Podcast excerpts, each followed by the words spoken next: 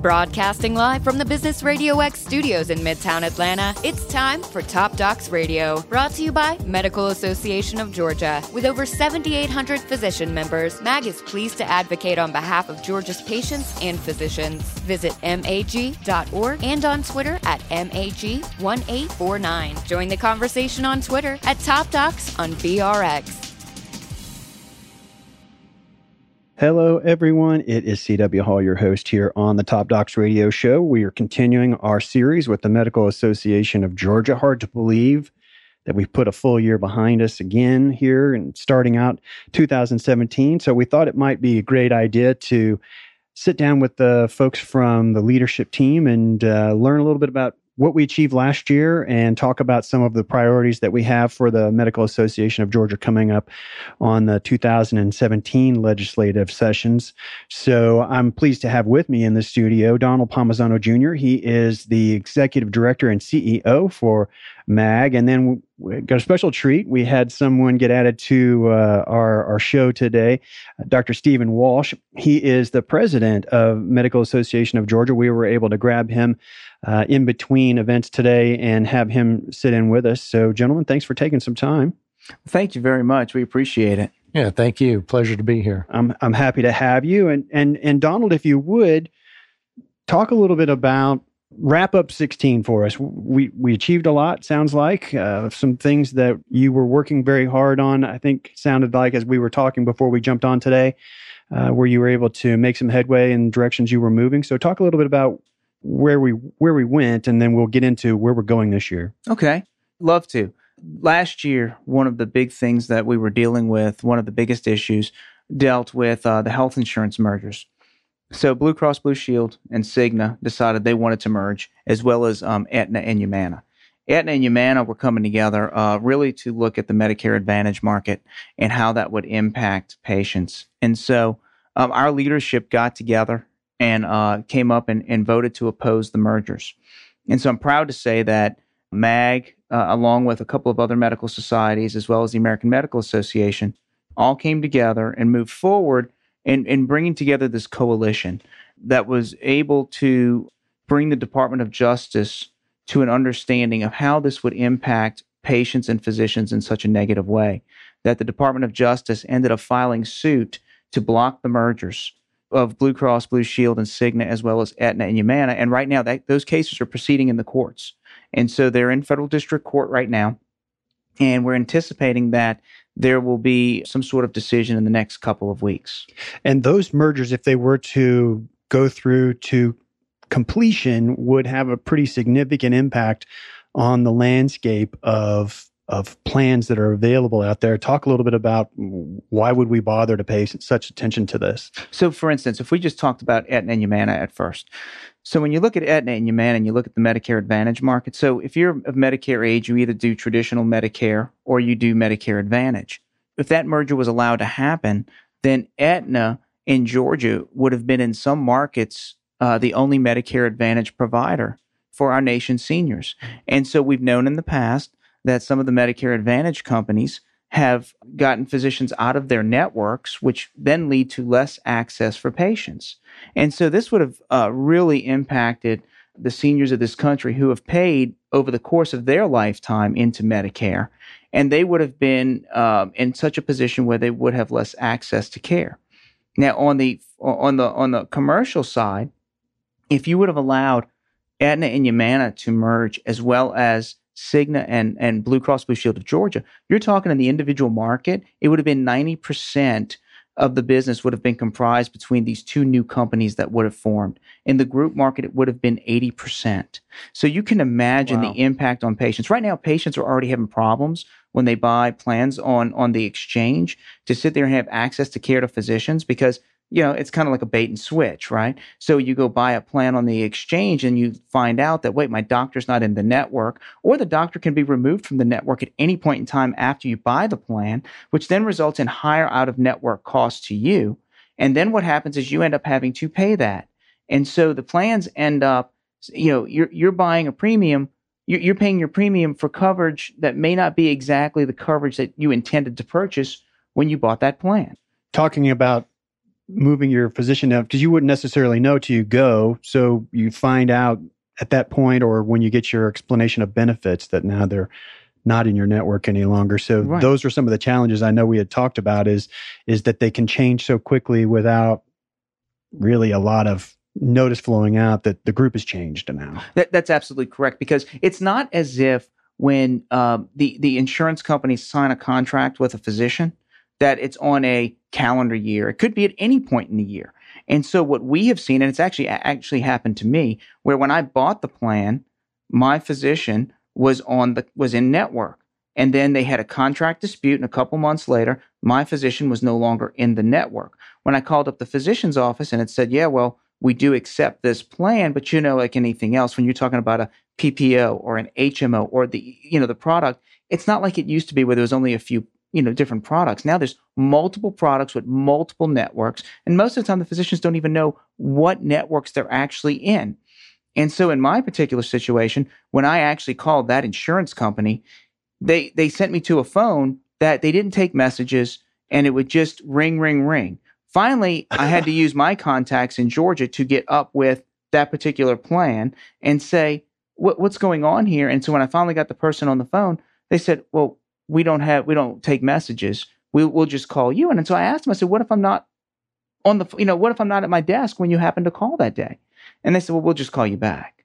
But they don't leave a phone number. So how is a patient supposed to address and appeal those type of issues? And so it really puts the patients at a disadvantage. Interesting that in this particular situation, it happened to be somebody that maybe knew someone that you could actually get an answer to.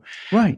Something clearly that not everybody has that sort of uh, connection where they can say, "Hey, I'm having some hard time getting an answer here," and you were able to uh, illuminate that. Talk about some of the other things that you were particularly pleased with how they went for uh, for our previous year. Well, the, the, the legislative session was a successful session for the uh, physicians and patients in Georgia. I can't speak highly enough of, of Governor Nathan Deal and the House and Senate leadership in terms of, of the initiatives that they passed to continue to try to protect patients and physicians. Uh, one of the things dealt with what we like to call silent PPOs. Those are the networks that a physician will sign a contract and then what will happen is that contract will be what we call rented out or to be able to be used by other companies.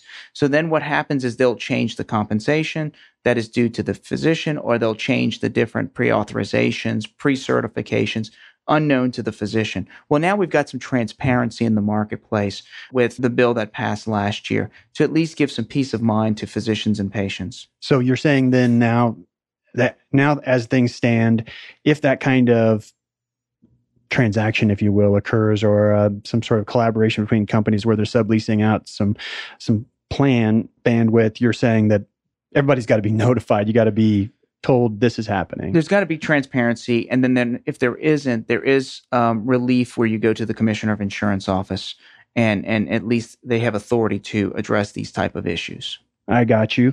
And what about this year as you start looking forward into 2017? I'm sure there's a, a few things on the horizon that you really want to sink your teeth into. Well, you know, one of the things that we're really looking at, which was a carryover from last year, dealt with with the opioid abuse that this nation is plagued with and has been termed an, an epidemic. And so uh, we've uh, obviously through our MAG Foundation, through our Think About It campaign and mm our Deaths Avoided by Naloxone, have been a leader in pushing for uh, ways to address this epidemic. Last year, we worked um, with with the legislature in order to make it easier for physicians to use the prescription drug monitoring program.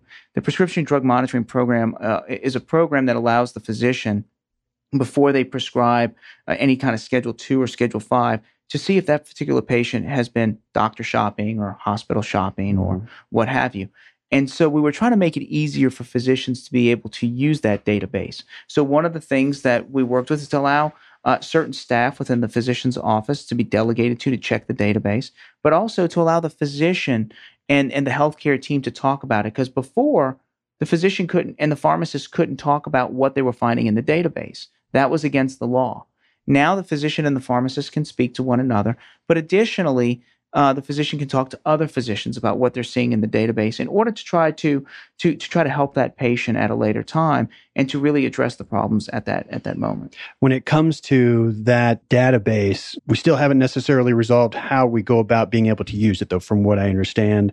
It's still the doctor is the one that needs to access that particular database. And we're sorting through who can actually provide access and therefore from a workflow perspective, trying to be able to manage a day full of patients where potentially I know having talked to physicians about electronic medical record use, for example, uh, pop up fatigue is one of the uh, uh, a term that I heard from some physicians where I want to change my prescription. I just want to refill the prescription for my patient, and I get a, a flurry of alerts popping up. This patient already has this prescription, alert, danger, and then they have to click through these how does that flow with this one? From, from what I understand, it's not a part of my EMR. It's another portal unto itself, another browser, if you will. Uh, so, from a workflow perspective, being able to at least have maybe one of my higher level nursing staff or RN or somebody else that that's qualified from a medical training perspective to be able to go in and look and see do they have data on there that we need to right. pay attention to. Right. Uh, the, the HB 900 uh, passed last year, and and that was what it was supposed to address to allow other people in the physician's offices to utilize the database under the specific direction of that physician. They had to be delegated to. And so there was some interpretations of the law. The attorney general got involved and the attorney general came out and, and issued an opinion that allowed that, that that was consistent with what the intent of the law was to look at and say nurses are allowed to check the database under the direction of the physician and even expanded it to medical assistants. So people within that office in order so that the physician can continue to see patients because what happens is the way the database is you check it and then you have to log out and you got to log back in each time and it's not part of your medical record and so that's one of the challenges um, that we're going to continue to work on going forward. However there was an opioid study committee that came out and they just came out with the, the report about two hours ago. And one of the things in the report addressed is making it mandatory for physicians to check. And we don't think right now that it's it's prime time that the database is is a, as accessible as it should be and easy to use for a physician's practice. And so right now we've got some concerns on it, and we're obviously going to continue to talk to um, when the bill, when any kind of bill gets dropped, talk to the sponsors and explain to them the, the practical impact of that on a physician's practice.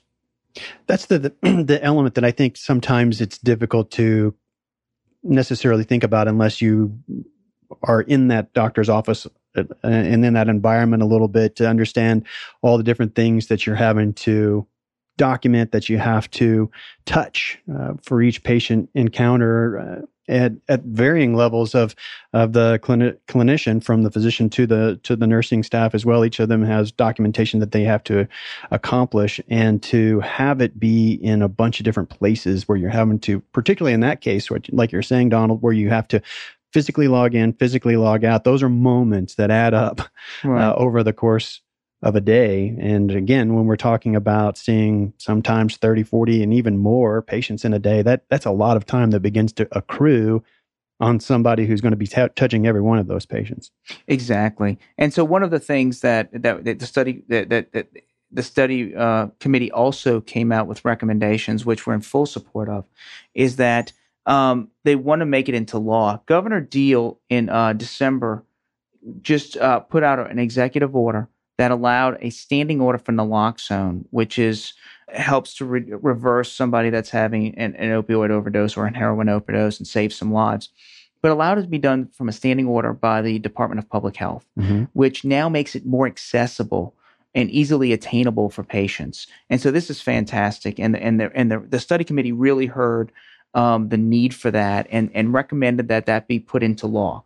So then that way, it, now it'll become statutory versus simply relying on an executive order that can be changed at any time. So we're really uh, we're going to be very supportive of that position because it, it, saves lives. And that that's the the issue where even physician or uh, uh police officers and EMS type folks, firemen and and uh, EMTs can administer that drug when it's determined this is the problem and therefore pre- prevent a lot of people from dying of an overdose because they had that delay of time before they were able to get that. Correct. And and and Dr. Walsh is the treasurer of our um, Medical Association of Georgia Foundation and has been um, actively engaged in our Think About It and also Deaths Avoided by Naloxone campaign. And as part of that, we've purchased through a grant from the Northeast Georgia Medical Center, the Medical Center Foundation, we received a grant to purchase naloxone for all of the first responders in that 13 to 14 county area that's served up there in North Georgia.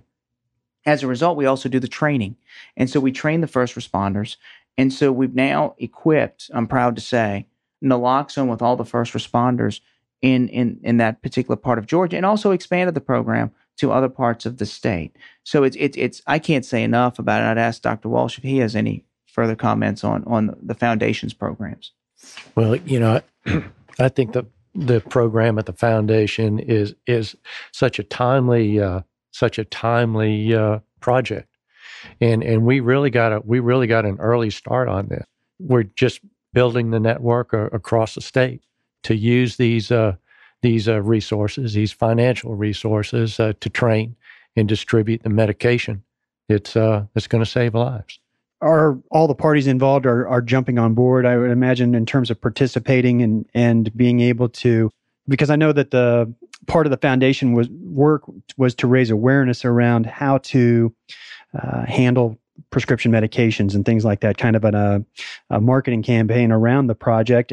Is that starting to really expand and, and having more people uh, contribute to getting that information out there into the community? Yes, yes, we we have uh, one of the uh, one of the medical uh, directors under the project, uh, Doctor uh, Tennant Slack. Mm-hmm. Has been doing a doing a great job about uh, educating people. You know, the one, one, one, one of the main problems of the opioid crisis is uh, is diversion of prescription uh, drugs. So part of the ways that, that we help with the problem is is educating uh, people that that they need to secure those uh, drugs so that they're safe and uh, not available, and also to dispose of those drugs when they've uh, completed their therapy. Are there resources of any kind that the foundation is looking to maybe attract that would help expand this initiative and, and its level of awareness in the community, whether it's, I don't know what that agency might be. Uh, is it pharmacists or physicians or uh, anything resource wise that you think that if we had more collaboration with them, then this would really go forward? Well, we do have a um, uh, we have a task force within our foundation that has met and put forth a strategic plan. In fact, they have another meeting coming up in about two weeks. And those that are participating include pharmacy, include dentistry, include pain physicians, as well as psychiatrists, behavioral health. We've got a number of groups, as well as some people within the agencies that attend this particular strategic planning group. And it's a way to to come up with with what else can we be doing? Uh, one of the things that came out of this um, a couple months back was that Kaiser Permanente was generous enough to give us a grant in which we were able to start educating on college campuses and also providing drug uh, boxes for students on college campuses so that they could throw away their prescription drugs, but also there were educational pieces in terms of posters and things like that that were put up around the campus to, to the service areas of where Kaiser Permanente is, is, is present. When it comes to our conversation earlier about some of the changes in the in the healthcare insurance landscape and access, uh, one of the things that we talked about was uh, the adequacy of networks um, in terms of their breadth and how wide they are and and where they're available, that sort of thing. Talk a little bit about as we look forward how what you want to attack around networks and a- access to care because we, we talk about trying to make sure that patients that are in the Medicaid population, for example, that they can get access to care. Talk about network adequacy and, and the issue of transparency and how that will make us all better consumers of healthcare.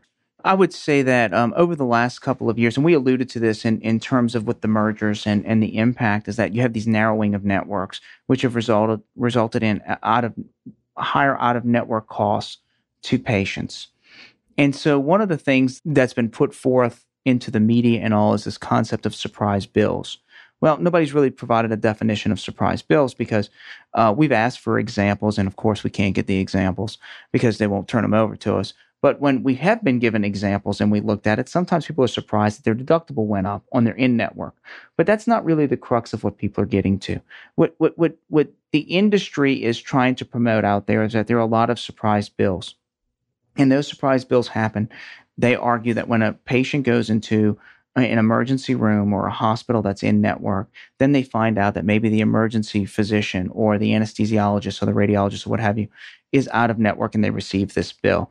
And so their position is that that the government should basically rate set and protect these patients.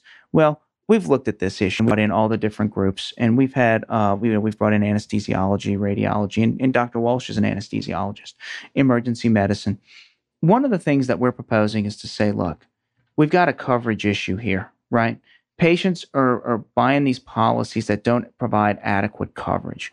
But what the physicians have, have said, what they're willing to do is to say, look, we're willing to take the patient out of uh, out of the mix in an emergency situation. So if you go to an in-network hospital and it's an emergency situation, the doctors are saying we're okay if the insurance company reimburses us directly and makes that payment and it's based on the Fair Health database at the 80th percentile.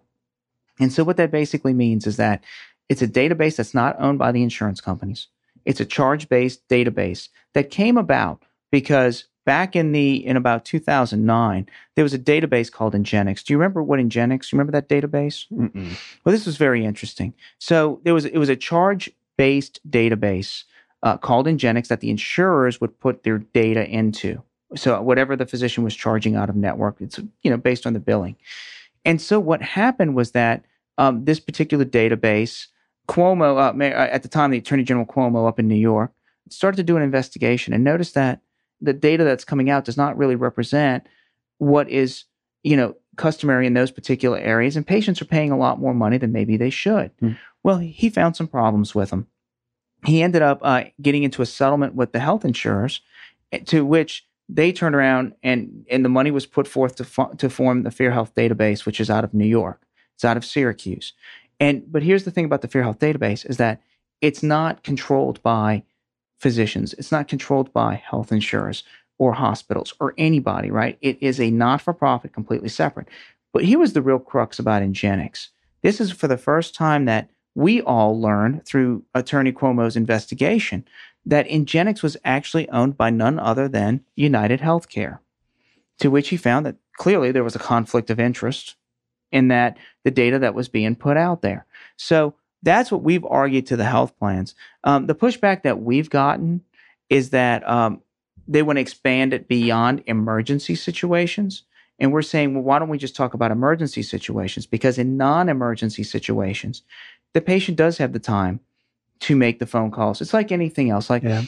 if I'm going to go buy a $40,000 car or if I'm going to go buy a house, I'm not a car dealer.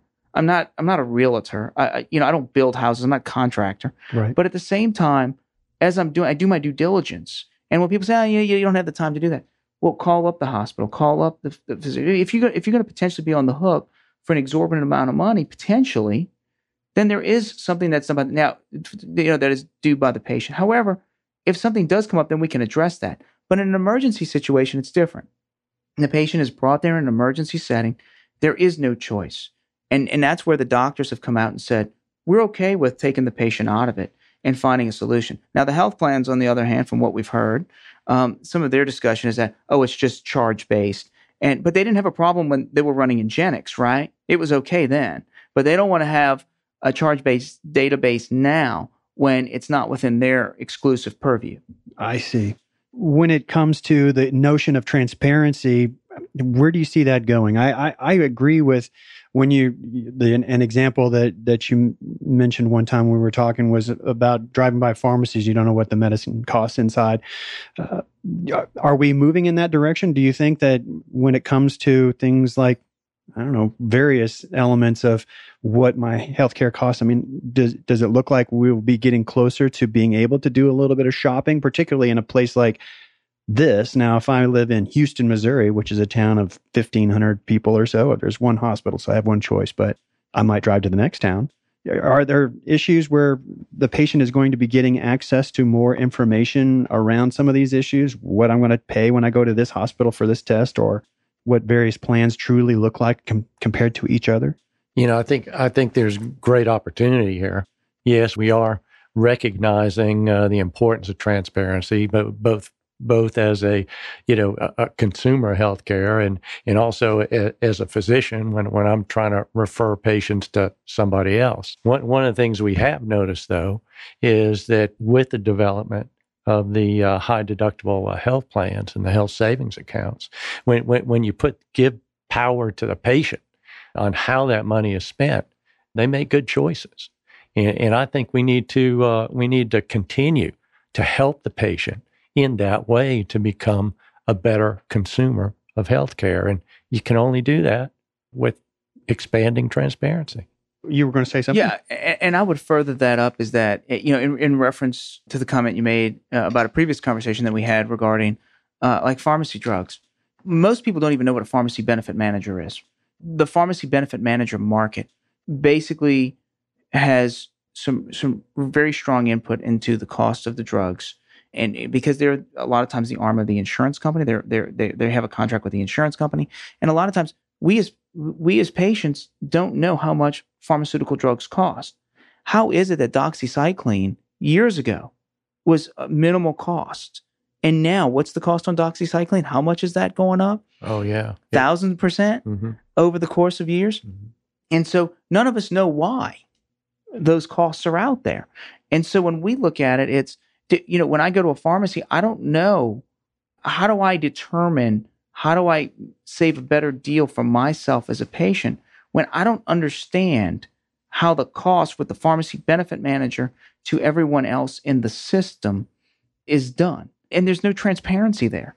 Uh, and so if there's no transparency, you can't make educated decisions on what is best for you in terms of trying to save cost in the healthcare system. So then are we working on being able to have some of that information available to the consumer? Is it is it in the works yet or is it just is it one of those things that we're talking about that we need we just don't really have anything measure wise that'll make that happen? It's slow, but but but we are making progress. You know, I I, I I just heard an example that um, there, there's a, a, medication that you take uh, orally for the treatment of diabetes. And this is something I, I wasn't even aware of uh, just one week ago. There's one tablet, 500 milligrams, and there's another tablet at 1,000 milligrams. Well, it ends up that in some areas, a patient could pay n- not twice as much for twice the strength, but 10 times as much for twice the strength. What's the background behind that? We, we have no idea. And, and that's where we need more transparency so we can understand things like that. And, and, and certainly as a physician, I mean, I, I can't look up the cost of all strengths of medication and, and help my patient uh, make the best decision. It's transparency will go a long way in helping us out. And, and this is how the process gets started is this, these type of conversations starting to happen. You're starting to see them at the national level. People are starting to look at it and say, how are pharmacy benefit managers, how are pharmaceutical costs determined? And when you kind of start really peeling back the onion, it, it always seems to lead back to the insurance industry in one form or another. And that, you know, because I, I, don't know, you know, my father's a physician and my uncle's a physician and my cousins are a physician. And when I talk to my uncle and my dad and they tell me, you know, I, I make the same the, the, same amount of money in terms of the actual dollar amount today that I did as in 1985. Well, obviously, that there's not an increase in, in, in the costs there. Mm-hmm. Where are the increase in costs? They often seem kind of arbitrary when it comes to issues around medications. I mean, look at the big discussion that was just had over the EpiPen. Now, all of a sudden, it's $600. Really? Right. That feels a little it feels like I say, it feels a little random and arbitrary. That uh, I don't know. What do you think, guys? Six hundred bucks. That that sounds pretty good. People really want it. It's selling. It seems like that's some of the the thought process behind some of those types of pricing. I do believe that actually being able to have a measure of market pressure. I oh, I see at CVS it's this, and at Walgreens it's that.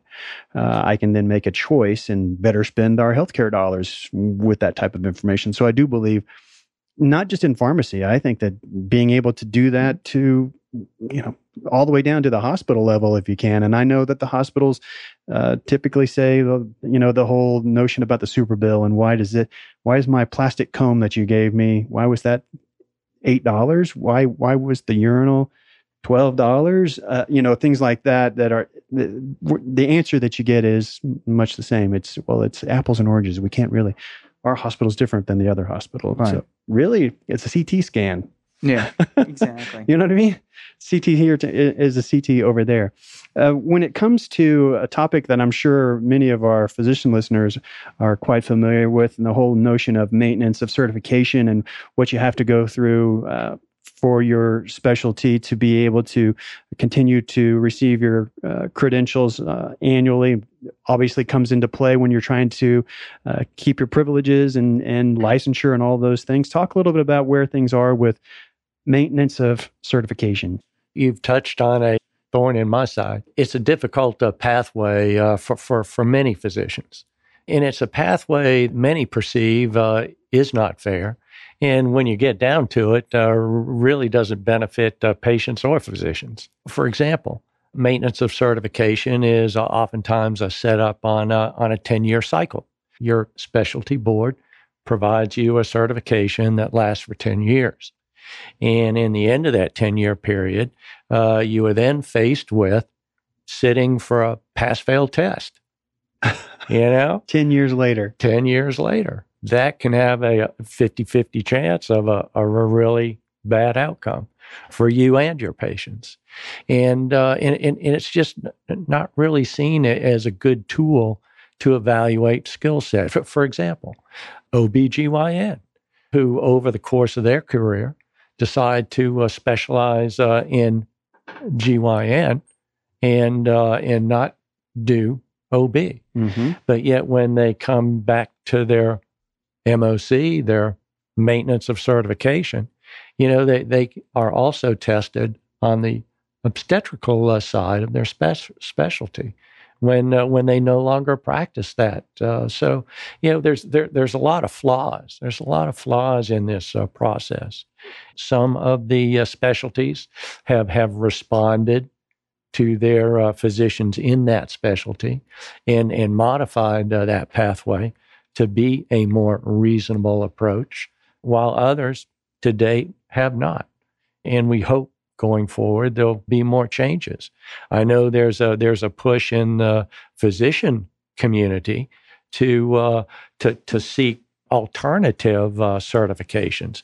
You know, be, be, because so many hospital privileges. In other words, to practice in a hospital, one must either be board eligible right. or birds board certified. So yes. if you lose that certification, you you lose your career the process of that maintenance of certification based on what you're saying i'm i'm not all that familiar with the regulations behind that kind of uh, certification but it sounds like that change or need for change or modernization to some extent of the philosophies around certification process. It sounds like it's a an issue with the certifying bodies not so much a legislative issue or is that not quite right yes, there's a big question there. And, you know, I, I mean, I've, I've sat in uh, presentations, I think, given by the uh, Medical Society of Pennsylvania, uh, where I believe that's the uh, residents of the uh, internal uh, board of medicine. And there's some pretty astounding, pretty astounding facts on how physicians' dues to that uh, to that specialty organizations are, are used. And, and and and the use of those funds it's not readily apparent how it benefits the physicians or patients. And one of the things that uh, it's on our legislative agenda this year is that because maintenance of certification has caused such an uproar in the physician community is to ensure that it doesn't uh, become a condition of one's licensure or to be on an insurance mm-hmm. panel or something along those lines. We want to make sure, as always, a physician for their license or, or their insurance panel or what have you, it's based on their education, their skill sets, and not necessarily on some sort of testing that uh, the physician community is up in arms with and has some very serious concerns with. I can certainly see having requirements for a certain amount of continuing education that you have to do. Obviously, procedures and equipment and things like that are changing. And so you got to keep up with that. I get that. Absolutely. And, you know, by definition, a, profession is maintaining and keeping a current. No, no physician uh, objects to that. And you know, I mean, I'm I'm proud to to to to show my CME credits in in the courses I go to in the areas that I feel are important to me and my patients to to stay current in. You know, I'm I'm all for that. It's just uh, what what I have trouble with is is when I'm tested in areas that I see no relevance to, to what I do on a daily basis. True, outside of sitting down and preparing for a period of time where you're going back and rememorizing some information you can put out on a test, it doesn't necessarily affect at all your actual outcomes and your what actually happens for your patients that you treat every day. Yeah, exactly.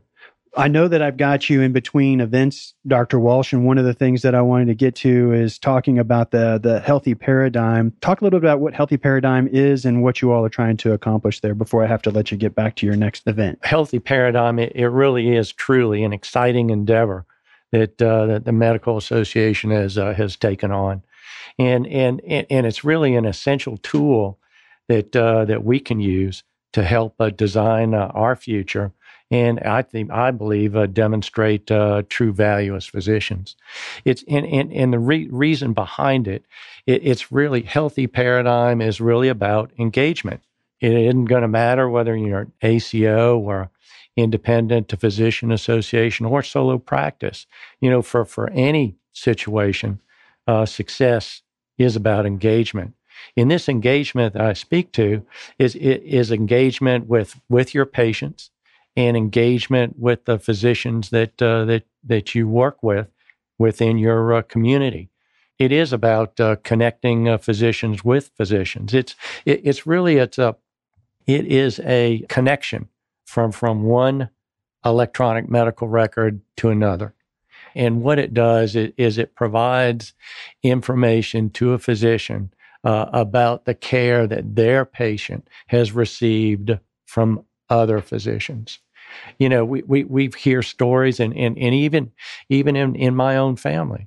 86 year old in my family was having some some falls and those falls uh, caused appropriately more uh, more medical uh, workup trying to find the cause and um, as you might imagine you know the, those that workup uh, comes with an expense at the end of the day what those falls were related to was not a medical problem but really a relative uh, medicine overdose because unknowingly that family member was on three medications uh, from the same drug class. And this, this is what really healthy paradigm uh, will solve because it will immediately make records from all those physician offices available to all the physicians that care for that patient and so it will really, uh, really reduce those uh, the, those risks. It's really about healthy paradigm. It is about eliminating isolation, isolation of the patient, isolation of one physician from another, and and that's why I speak about the power of engagement and the power of healthy paradigm in that process. Um, and, and in addition, it, it's not only just about connection, though we go one step further. It's really about wrapping some powerful analytics around all that information that we now collect. And it's with those analytics that we can use as a platform to drive a better outcomes and, uh, and, and document uh, our achievements. And so I'm, I'm, I'm very excited about it. Uh, we, we've looked at it closely over 18 months. We're just convinced that this is the direction to go. It, it really is an effort that uh, will put the patient at the center. The patient will also have a portal that they can go to to have all the information they have, not from just one physician, but from all of their physicians. So it's putting the patient in the center. It's about platform where the patient can become themselves more active in their own care and and and not not be passive in that care, but but be a be an active uh, active component. if I have an EMR in my practice, then is this uh, an application or a platform that interfaces with my existing EMR and ties it and helps it talk to those other entities out in the world? How does it? How do I get access to this and and have it available for me? One of the biggest issues with uh, electronic uh, medical records is interoperability. Yes, yes. and uh, and this is a challenge. But this product I like to refer to it as kind of EMR agnostic. It doesn't care. Would I use this instead of a name your EMR? It can be used as a standalone product, but I would say to, to get the full, robust, and benefit from Healthy Paradigm, one would like to use it in conjunction with their medical uh, electronic medical record. I see. And if is that is, is it available for general consumption now? Absolutely, absolutely. Uh, uh, we are in the we are uh, going around and and uh, helping people uh, under understand uh, all all the advantages that uh, healthy paradigm uh, br- bring to a practice. Uh, and and their patients, and and really, I'd I'd encourage everybody to uh, to visit visit the website www.healthyparadigm.com. And healthy is with an E instead of a That's Y. Exactly. Health Thank e you. Thank you. Health paradigm. E, like you're right, right.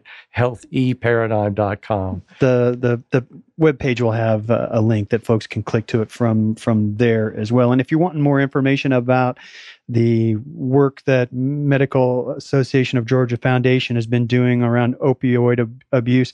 They've they've made available a, a, website you can go and check out rxdrugabuse.org. Good information there for uh, folks interested in learning more about what they can do, whether they're a, a patient or, or a physician or other healthcare provider, uh, it might make sense to stop by and check out rxdrugabuse.org and learn more about what you can do uh, to help combat prescription drug abuse because, as Donald was saying earlier in the show, it certainly has re- reached epidemic uh, proportions and affecting many, many, many people around our community. So, a great resource being made available there. And I'd be remiss to start the year off with our folks from Medical Association of Georgia if we didn't talk just for a moment about why should I be a member of Medical Association of Georgia? Well, I think it's very important for physicians to remain united. Uh, right now, with uh, you know, we've had a change in, in leadership in this country, uh, with the Republicans taking over the presidency, as well as uh, maintaining their their position in the House, and then uh, taking and maintaining their position in the Senate. So there are going to be a lot of changes uh, coming down the road, and it's extremely important now for physicians to be their advocates for patients because you know one patient it, it's hard as a patient to navigate the system at times, but your physician is your advocate, and that's part of their profession. And and the oath that they take is to be your advocate. And so it's extremely important. And so, for the reasons that we've outlined today, dealing with these insurance mergers, dealing with where healthcare is going, you got to have a voice. If you don't have that voice, well, you know, you are going to have a problem at the end of the day. And so it's extremely important for physicians uh, to have that organization. And that's what we do for physicians. We've got nearly 8,000 members. And so we advocate for physicians where physician, you know, the physicians tell us what they want, what want done. And, and that's where my role comes in is to implement what, what they want strategically. So I would say, please, for yourself, for your profession, and for your patients, join the Medical Association of Georgia. And you can do that on our website at www.magmag.org backslash membership got a very interactive website talking about all the issues that we're addressing. So not only are we advocating at the state legislature, advocating with our congressional delegation along those lines and all the regulatory bodies, but we're also doing things like a medical reserve corps, like uh, where we we have physicians ready in time of a disaster to be deployed for three days, and they can set up a mobile hospital. That's what we do. Dealing with prescription drug abuse, dealing with the Georgia Physician Leadership Academy. This is all of what MAG does, even though legislatively that's very important to us and that's our bread and butter. But we do a lot of other things. We we, we do the accreditation for uh, the prisons and the jails. So when when they're we we make sure that the prisoners and, and, and the jails are accredited just like joint commission does for hospitals we do that for the prisons and jails. So i say all that uh, we, you know to to for the physicians out there to join mag Uh, we are your voice. You can reach me at any time. Um, I give out my email, uh, and, and people can give me a call and give me their thoughts. It, it's at uh, D Palmisano, P A L M I S A N O, at mag.org. Or my cell phone number. I'd love to hear if you've got out of network uh, problems with uh, surprise billing. In my cell phone, it's out there. It's 404 312 9030. 404 312 9030. And I'm more than happy to take any calls. A number of ways that a physician can have their voice be heard through participation with the Medical Association of Georgia, from just contributing their opinion to their colleagues who are, are part of the MAG House of Delegates to actually being a part of that and being a delegate uh, yourself. So, uh, you can't say you don't have time. I assure you, you've got time to share what your thoughts are around what your life is like in practicing medicine here in the state of Georgia. If you've not done so already, go to the upper left hand corner of the show page to the Apple logo. That'll take you to the iTunes store where the Medical Association of Georgia's shows will live in podcast form. And you can subscribe to us. And that way, each week when a new episode comes out, it's downloaded straight to your device, ready for you to check out when it's convenient for you. Please turn around and hit share on the link to the podcast because you're going to be sharing information with colleagues and people that you care about that might make a difference for them. And we'll say thanks in advance to everybody that does so. All the people at Medical Association of Georgia, I really have appreciated working with you over time and uh, pleased to have you gentlemen with us here in the studio today. Thanks for making time. I know I got to get you, Dr. Walsh, to your next event. So we'll wrap it up here. But everybody out there that made us a part of your day today, thank you so much, gentlemen. Have a great rest of the afternoon.